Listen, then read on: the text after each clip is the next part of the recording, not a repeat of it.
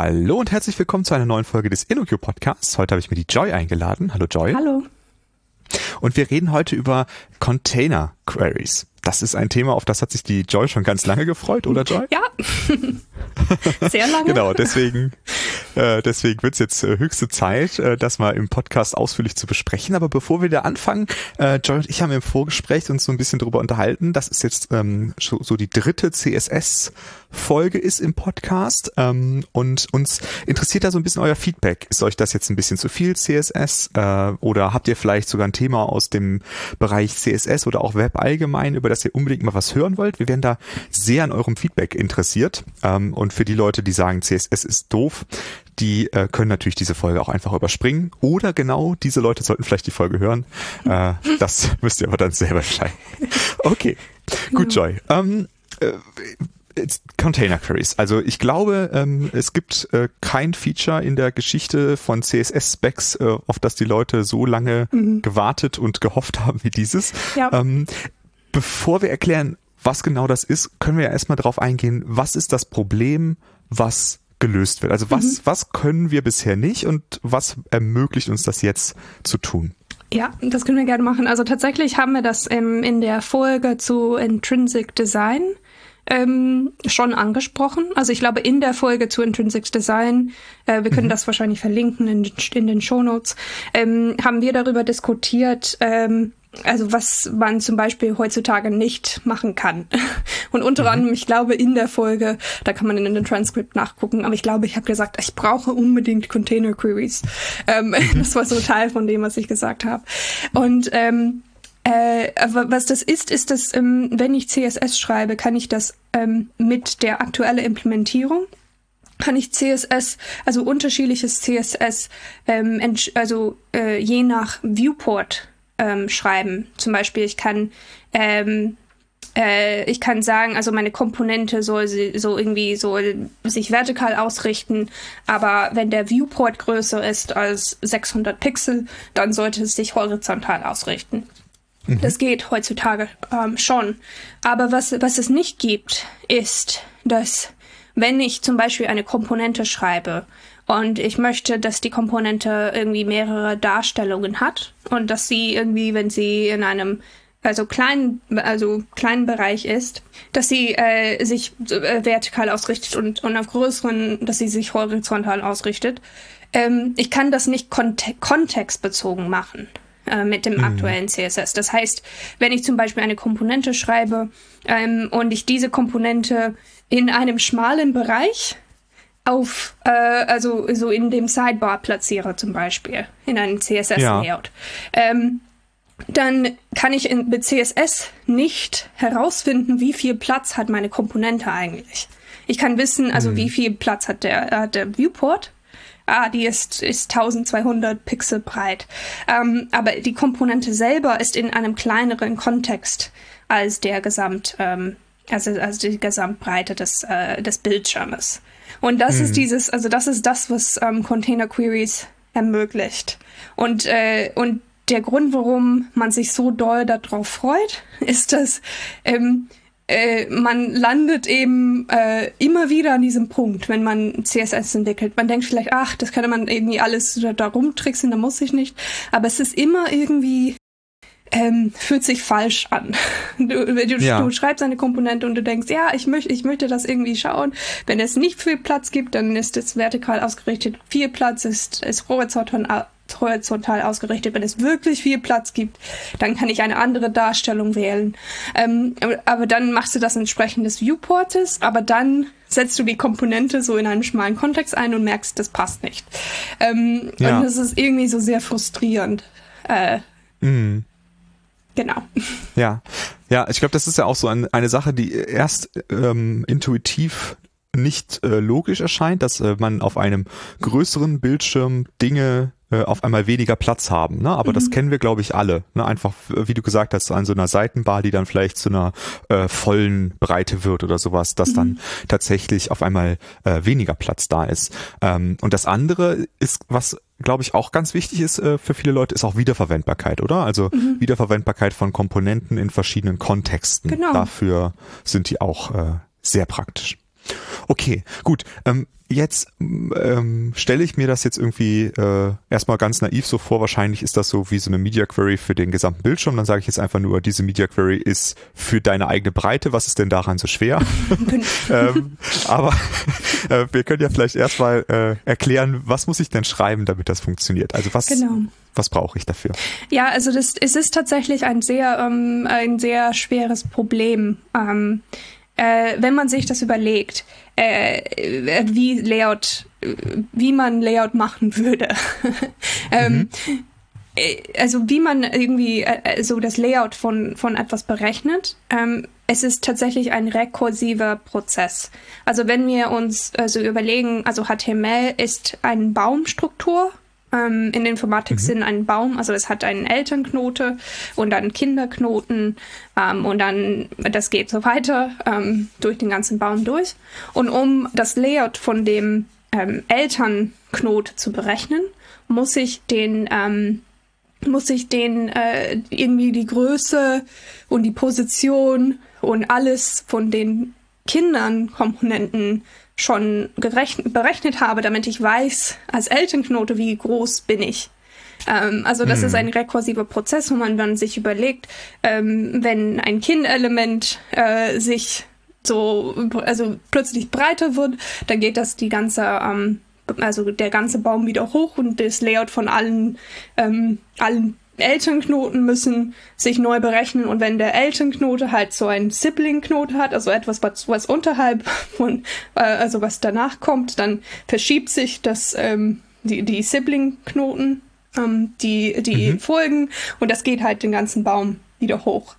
Ähm, ja. Also tatsächlich, es gibt ein Buch, äh, das heißt das Web Browser Engineering Buch. Da versuchen diese, ähm, äh, also die Entwickler da, einen Webbrowser in Python nachzubauen und mhm. erklären mhm. äh, zum Beispiel in einem Kapitel, äh, wie Page Layout eigentlich berechnet wird. Und wenn man das liest, merkt man, ach, das ist halt eben nicht, das ist eben nicht so ein naiver, ja. ähm, lasst uns das mal brute forcen, äh, lass, äh, also, sondern es ist schon ein recht komplexes ähm, Konstrukt. Ja, ja, auf jeden Fall. Ich meine, man, man muss sich ja überlegen, so, dass es auf jeden Fall ja man dafür sorgen muss, dass es irgendwann terminiert. Ne? Nicht, dass irgendwie genau. das Kind äh, wird breiter, weil die Eltern breiter werden und dann sagt, sagen die Eltern, ach, jetzt habe ich ja mehr, mehr Platz und jetzt werde ich äh, doch wieder schmaler und jetzt habe ich mehr Platz, äh, jetzt breite ich mich aus genau. und dann die Kinder denken, ah, jetzt habe ich mehr Platz und dann breite, also das ist irgendwie, also ja. man kann so sich, also wenn man wenn man so sich überlegt, dass ähm, CSS ein rekursiver, also dieses, äh, sorry, nicht CSS, also Layout ist ein rekursiver Prozess. Äh, und mhm. wenn man mhm. sich überlegt, ähm, äh, wie welche Konstellationen man irgendwie term, also diese nicht termina also nicht Terminierung hinkriegen könnte mit CSS. Ja. Wenn zum Beispiel ein Kind-Element sagen würden, ich bin ähm, immer äh, immer zehn Pixel breiter als mein Elternknote zum Beispiel ja. und äh, man das irgendwie nicht auf eine Art und Weise ähm, berechnet, dass es äh, terminiert ja, es wäre schlimm. Also ich, ich finde ja. halt, also eine, eine Sache, die ich, es ist irgendwie eine Randsache, aber ich muss es nur äh, leider erwähnen. Also einige Menschen meinen, CSS ist keine Programmiersprache, weil es keine Rekursion kann. Ähm, ja. Und ich, ich finde das, also diese Aussage so witzig, weil die Sprache wurde wirklich so ähm, entwickelt, damit es keine Rekursion erlaubt weil Rekursion genau. tödlich wäre. ähm, ja, und dann, absolut. so das ist eine von den Features, also das ist wirklich so in, in dem Sinne von CSS, das ist wirklich ein Feature von der Sprache. Ja, ich erinnere mich auch noch daran, als die Leute angefangen haben, äh, dieses äh, Servo-Engine äh, zu schreiben, also die, äh, der, die zukünftige Engine vom Firefox werden sollte.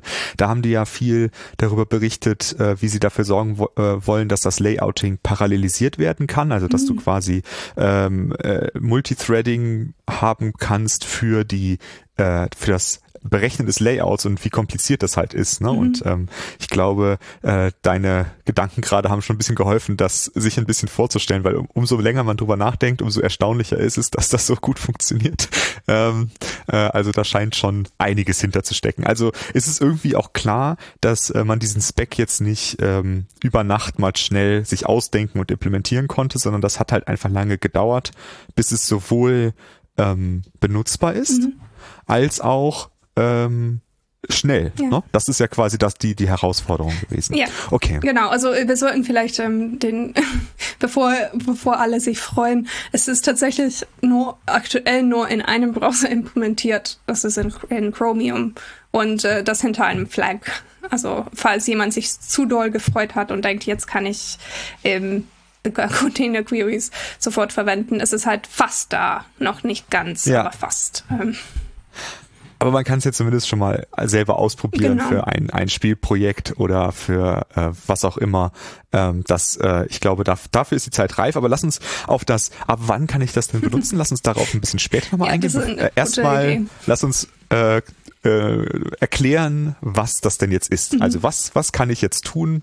Wie funktioniert das? Ja, das kann ich gerne machen. Also ich würde eigentlich ähm, einen Schritt zurückgehen mhm. und etwas äh, über CSS Containment erzählen, bevor ich mhm. äh, über Container Queries erzähle, weil CSS Containment ist ähm, tatsächlich, also CSS, also Container Queries sind tatsächlich eine Erweiterung von CSS Containment.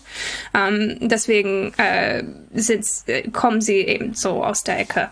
Ähm, und was CSS Containment ist, ist, ähm, ist es tatsächlich ein, ein Feature, was ich, als es rauskam, ich glaube, das war letztes Jahr, ähm, fand ich das ein bisschen langweilig. was das mhm. bedeutet, ist, dass ich ein CSS-Property äh, in mein äh, CSS schreiben kann und ich kann zum Beispiel Contain Layout sagen. Und das erzählt dem Browser, ähm, dass alles innerhalb des Elementes ähm, ist quasi da drin enthalten und beeinflusst andere Dinge nicht auf der Seite. Ähm, dann mhm. gibt's so sowas wie Contain Size und dann sagt es, dass die Kinderelemente die Größe des, des Elterns nicht beeinflussen kann. Ähm, und mhm. da gibt's auch Contain Paint zum Beispiel, da sagt so, nichts wird außerhalb dieser Kachel so, so ähm, gezeichnet. Ähm, okay. Ja. Kann, kannst du, bevor, bevor äh, wir da weiter drauf eingehen, nochmal kurz ein Beispiel geben für etwas, ähm, wo, äh, weil das ja irgendwie intuitiv nicht äh, logisch erscheint, ähm, wa, was, was könnte denn ein, ein Kind sein, was nicht im Layout von meinem Element enthalten ist? Also, äh, ja, das kann ich sagen. Also ähm, das bedeutet also also mit CSS wie es aktuell ist, wenn ich ähm, mhm. CSS äh, implementiere für meine Seite, ist ähm, äh, also bevor, bevor Containment rauskam, war es möglich quasi, ähm, also das Layout war, der, der Kontext war die ganze Seite. Das hieße, wenn ich ein, ähm, äh, eine Komponente geschrieben habe, äh, da könnte ich halt beliebig viele HTML-Komponenten, also, also viel, viele HTML-Kinder an diesem Komponente schreiben. Ähm, und dann äh, war das so, also du kannst mit Position arbeiten. Das ist mhm. der Trick. Also mit, mit Position absolut kannst du ähm, eine, eine also ein Element ähm, absolut positionieren in, in dem Kontext drumrum. also mhm. per Default, wenn man Position absolut nimmt, der positioniert das, ähm, also irgendwo, also der, der positioniert das Element äh, innerhalb des, ähm, des Bodies also wenn man mhm. nichts anderes CSS schreibt. Dann kannst du zum Beispiel Position Absolute Top 0 schreiben und der positioniert das wirklich auf der, also äh, ähm, ganz oben an der Seite mit Position, also mit Top 0. Also dass es 0 mhm. Pixel von, von ähm, der Top ist. Ähm, was man so länger machen konnte, war immer, also mit Pos Position, es gibt nicht nur Position Absolute, sondern es gibt auch Position Relative. Ähm, und damit Position Relative könntest du zum Beispiel sagen, ähm, äh, äh, ich, also ich möchte so irgendwie ein Sternchen immer ähm, mhm. fünf Pixel von den, also, also irgendwie, irgendwie in den oberen, oberen Rechtecke von meiner Komponente positionieren. Egal wo meine Pos ja. Äh, wo, egal wo meine Komponente ist. Und jetzt kann es sein, dass dieses Sternchen das letzte HTML-Element in meiner Komponente ist. Aber es sollte mhm. irgendwie oben in diese Rechtecke also positioniert werden. Ähm, was ich da machen kann, ist, ich kann für meine Komponente sagen Position Relative ähm, und dann der Position Absolute kann ich zum Beispiel Top äh, 5 Pixel, Right 5 Pixel. Dann wird es immer oben rechts in der Ecke positioniert werden, mhm. äh, dieses Sternchen. Ähm, was Contain Layout, wenn ich das jetzt sage, also ähm, das hat eine implizite Position Relative. Ähm, ah, okay. Äh, ich glaube nicht, dass man das zusätzlich da angeben muss. Ich glaube, das ist implizit. Mhm. Und das bedeutet, dass wenn ich äh, die Dinge innerhalb dieses, ähm, dieses Elementes können nicht außerhalb dieses ähm, Elementes positioniert werden. Weil mhm. das ist eben ein anderer Punkt. Wenn, wenn, es, wenn wir diesen, diese Einschränkung nicht geben, ist, also, ja. ist Layout dann so mehr, also doppelt, also mehr komplex zu berechnen. Man kann sich da mhm. vorstellen. Wir wissen tatsächlich nicht, die, äh, die, die Kinderelemente, wenn sie so absolut positioniert sind, sind sie eigentlich innerhalb von mir oder sind sie außerhalb irgendwo anders auf der Seite positioniert? Ähm, ja. Und mit diesem Contain Layout, da, das ist jetzt so eine Einschränkung, wenn ich, wenn ich Dinge innerhalb von dieser, dieser diesem Kontext habe, kann ich die äh, absolut positionieren innerhalb des Kontextes. Ich kann so irgendwie mhm. Bottom Null sagen, um das irgendwie unterhalb der Komponente, also in dem Layout, also in dem Layout-Kontext da unterhalb von dem Dings zu ähm, positionieren, aber ich kann den nicht mehr absolut in der ganzen Seite ähm, positionieren. Verstehe. Okay, also das heißt also erstmal, dass dieses Containment ähm, eigentlich äh, keine Features hinzufügt, sondern grundlegend jetzt erstmal dem Browser dabei hilft, schneller zu arbeiten, weil mhm. er bestimmte Fälle ausschließen kann, oder? Genau. Und, und ich glaube, die Idee, also ähm, ich, ich kenne nicht alle Hintergründe zwischen, also hinter CSS Containment, aber ich glaube, die Idee war, ähm, äh, dass wir Optimierungen machen können. Mhm. Ähm, zum Beispiel, ich glaube, es gibt Contain Content oder so. Ähm, die, ich glaube, das ist eine Zusammenfassung von Layout und Paint mindestens, vielleicht Size auch. Ich, ich weiß nicht, man, man, muss das nachgucken. Aber das kann zum Beispiel, man, man kann das einschalten, zum Beispiel, wenn ich äh, für jedes Artikel auf meiner Seite kann ich Contain Content sagen. Ähm, dann weiß mhm. ich, alles in alles ist inhaltlich ähm, äh, so innerhalb von meinem Container eingeschränkt und das kann der Browser kann da viel optimieren tatsächlich, weil wenn der mhm. Artikel noch nicht im Viewport ist, dann muss er das gar nicht ähm, rendern. Also da kann er berechnen, okay, also jedes von diesen ähm, Artikeln also wenn es ein, also irgendwie eine ganz lange Seite ist und ich viele Artikel auf der, auf der Seite habe, dann kann ein Browser sehr viele Optimierungen machen. Also sagen, ähm, wenn der Artikel nicht im, im Viewport drin ist aktuell und ich weiß das, dann kann ich die, dieses ähm, Rendering von diesem Artikel einfach auslagern. Und das später, ja. also wenn ich merke, dieses, äh, dieses Artikel ist fast da und wird, also dieses Scrollen ist fast da, da kann ich das on the fly irgendwie ähm, äh, zeichnen zu einem hm. späteren Zeitpunkt. Ähm, ah, cool. Ja. Es ist eine Optimierungssache und das ist, was ich, ähm, ja. als es rauskam, das war genau meine Reaktion. Ah, irgendwie cool, dass es das gibt. Ja. Ähm, äh, aber werde ich das verwenden? Das ist irgendwie, weil das ist eine, äh, für mich war das so, okay, das ist vielleicht, wenn ich, vielleicht ist das eine verfrühte Optimierung, wenn ich das ständig einbaue. Ähm, ja, das ich stimmt. mag verfrühte Optimierung und grundsätzlich nicht. Und dann war ich so, okay, vielleicht wenn ich schon eine Seite habe und ich merke, irgendwie ist es langsam, ähm, dann kann ich das einschalten, aber wer weiß. Ja, aber obwohl das ja auch schon gar nicht so einfach ist, äh, so einen Performance-Test für CSS zu machen, ne? Also zumindest äh, habe ich das jetzt noch nie gemacht, äh, tatsächlich das die Layout-Performance von meiner Seite zu testen.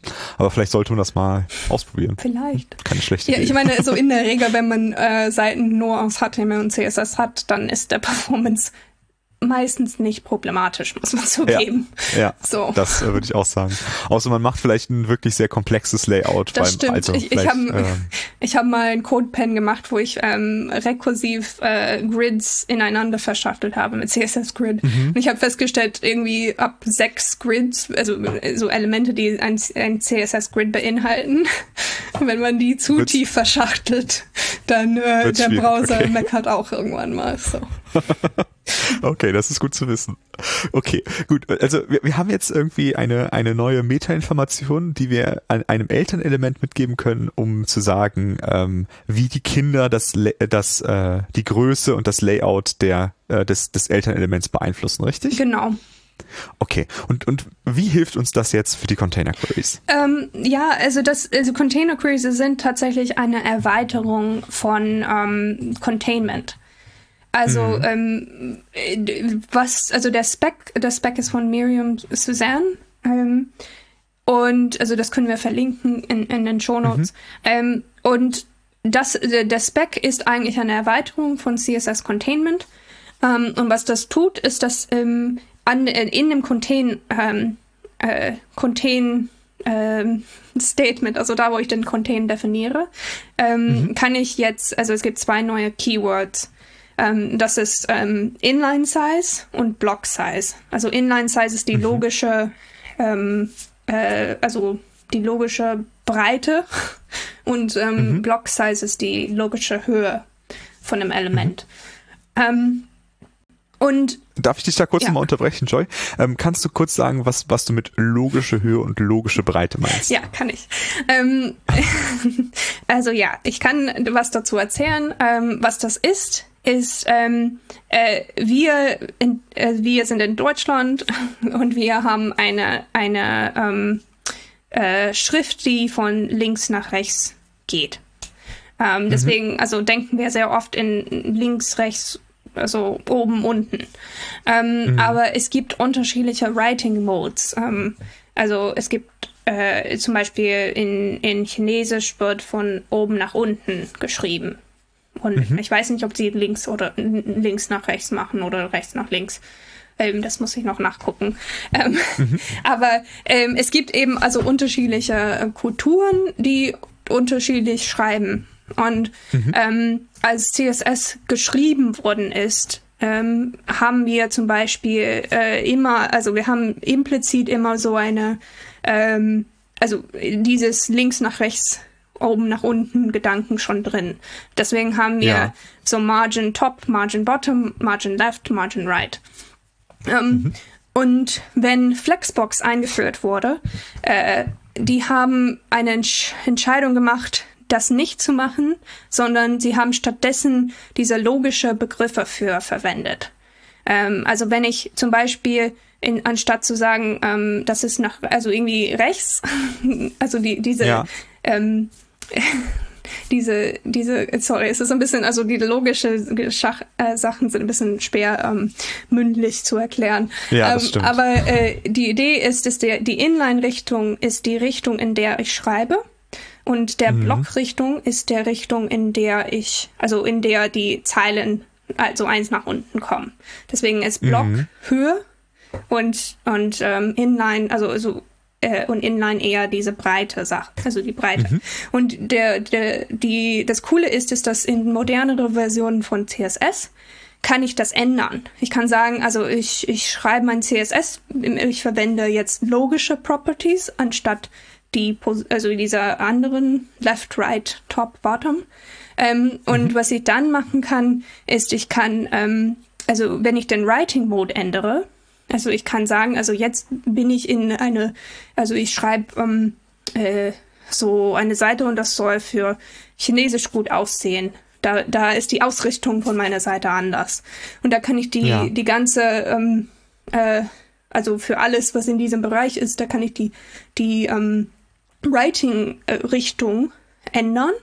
Ähm, und dann werden diese, ähm, dann werden die, die Kacheln automatisch, alles, was ich geschrieben habe, wenn ich diese logische Properties gemacht habe, die werden sich einfach anpassen und richtig mhm. ausgerichtet sein. Aha, okay, sehr cool. Also das heißt also, das ist jetzt auch erstmal wieder was, ähm, einfach eine Umdenken, damit wir einfach auf verschiedene Schreibweisen eingehen können. Genau. Ähm, und wir waren da hingekommen, weil du gesagt hast, es gibt jetzt Inline Size genau. und dann habe ich dich auf diese kleine Side Note geführt. Genau. Okay, also wir haben jetzt äh, Inline Size und Block Size mhm. als neues Contain, als neue Contain-Regeln. Genau. Und genau, was, was sagen die denn aus? Ähm, also ja, genau. Also wenn man Contain Layout Inline Size schreibt, ähm, mhm. zum Beispiel in, in einem Element, so ein Main-Element. Was ich dann machen kann, ist, dass ich ähm, äh, ein Container, äh, so ein Container Query schreiben kann. Ähm, äh, und das, der Syntax ist sehr ähnlich wie ein Media Query. Da kann ich zum Beispiel add Container min with 25 RAM schreiben und da drin mhm. so ein äh, so CSS für meine Komponente äh, schreiben. Also da kann ich zum Beispiel ähm, und, und wenn diese Komponente, der, der, der Trick dabei ist, ähm, ja. das, also das fühlt sich genauso wie ein Media Query an, aber der Trick dabei ist, dass wenn die Komponente zum Beispiel in dem Main landet, dann gibt mhm. es so dieses Containment für den Main und dann weiß der Container, also diese Container mit dem zusammen mit diesem Container Query, äh, wie zu berechnen, also dass diese Styles ähm, äh, so angewendet werden können. Mhm. Und der Trick dabei ist, ist, dass wenn ich den Aside, also wenn, ich zum Beispiel ein Main habe und ein Aside und der Aside ist mein Sidebar, da kann ich für den Aside auch Layout Inline Size machen und einen anderen Containment Block für den Aside haben. Ähm, mhm. Und wenn diese, wenn diese Komponente, ähm, wofür ich diese Container Query geschrieben habe, wenn der in dem, dem äh, Aside auftaucht, dann wird er sich auch ähm, also eben anpassen anhand von der von der Breite und die, der Platz, den er zur Verfügung hat. Okay, also ich versuche das nochmal kurz äh, in meinen Worten zu fassen, ja. ob ich es richtig verstanden habe. Das heißt also, wenn ich sage Add Container und dann eine, eine Breite angebe, eine Min, äh, Min Width beispielsweise, ja. und dann habe ich da drin einen Selektor Punkt Component, mhm. dann bezieht sich diese Min Width auf den äh, auf das äh, nächste Elternelement, was einen Contain genau. hat. Genau. Okay. Ähm, und ich hatte es tatsächlich noch nicht ausprobiert. In, in, so, das sollte ich noch mal ausprobieren. Also meine Erwartung wäre, wenn, wenn zum Beispiel der Container, äh, ich weiß es nicht, ob der, äh, ob der Body zum Beispiel eine implizite Containment hat. Wenn ja, mhm. dann würde das gegebenenfalls, dann würde sich das ähm, ähnlich wie ein Media Query verhalten, möglicherweise. Ja. Aber das muss ich noch nachschlagen, ob das der Fall ist. Okay. Ähm, okay. Ja. Cool. Das heißt also, ähm, muss dieses Contain, muss das äh, also ähm, sowohl äh, Layout haben, als auch dann entweder Inline-Size oder Block-Size? Oder, ja, das ähm, ist mein Verständnis. Okay. Also ich muss sowohl wissen, dass nichts innerhalb dieses Elementes irgendwie ausrückt. Hm. ähm, und auch ich muss wissen, dass die äh, Breite, also ich glaube Size, es ist eine Erweiterung von einem Size. Also Size bedeutet, dass die Kin-Elemente eigentlich die, die Größe von dem Eltern nehmen.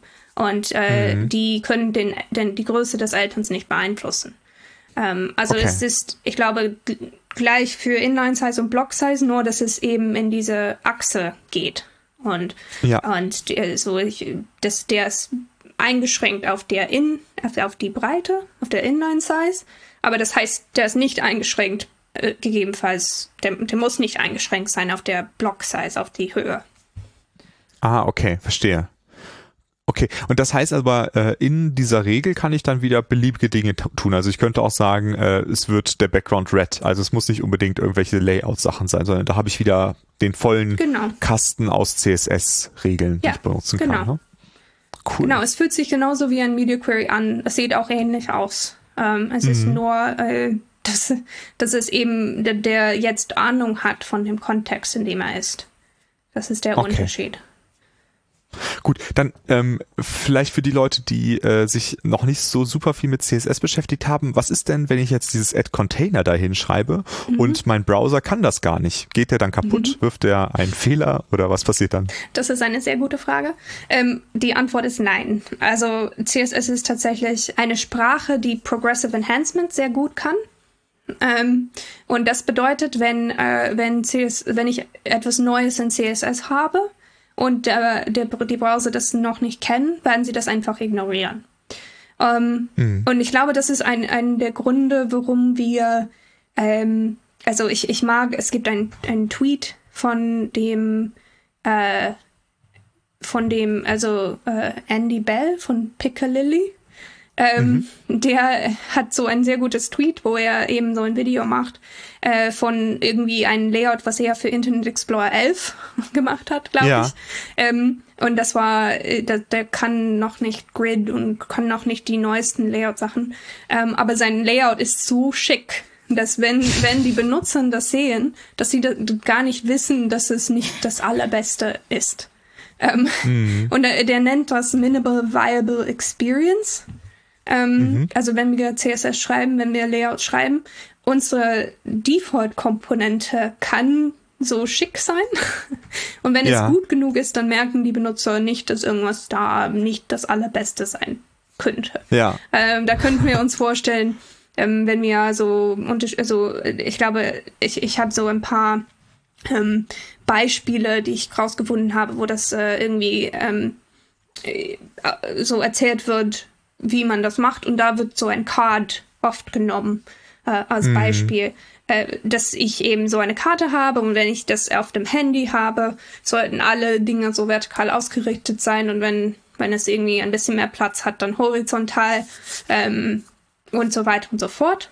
Äh, mhm. Und wenn dieses Basis-Style ähm, von der Karte gut genug ist, dann spricht nichts ähm, dagegen, das einfach äh, zu lassen für Browser, die ja. Container Queries noch nicht können.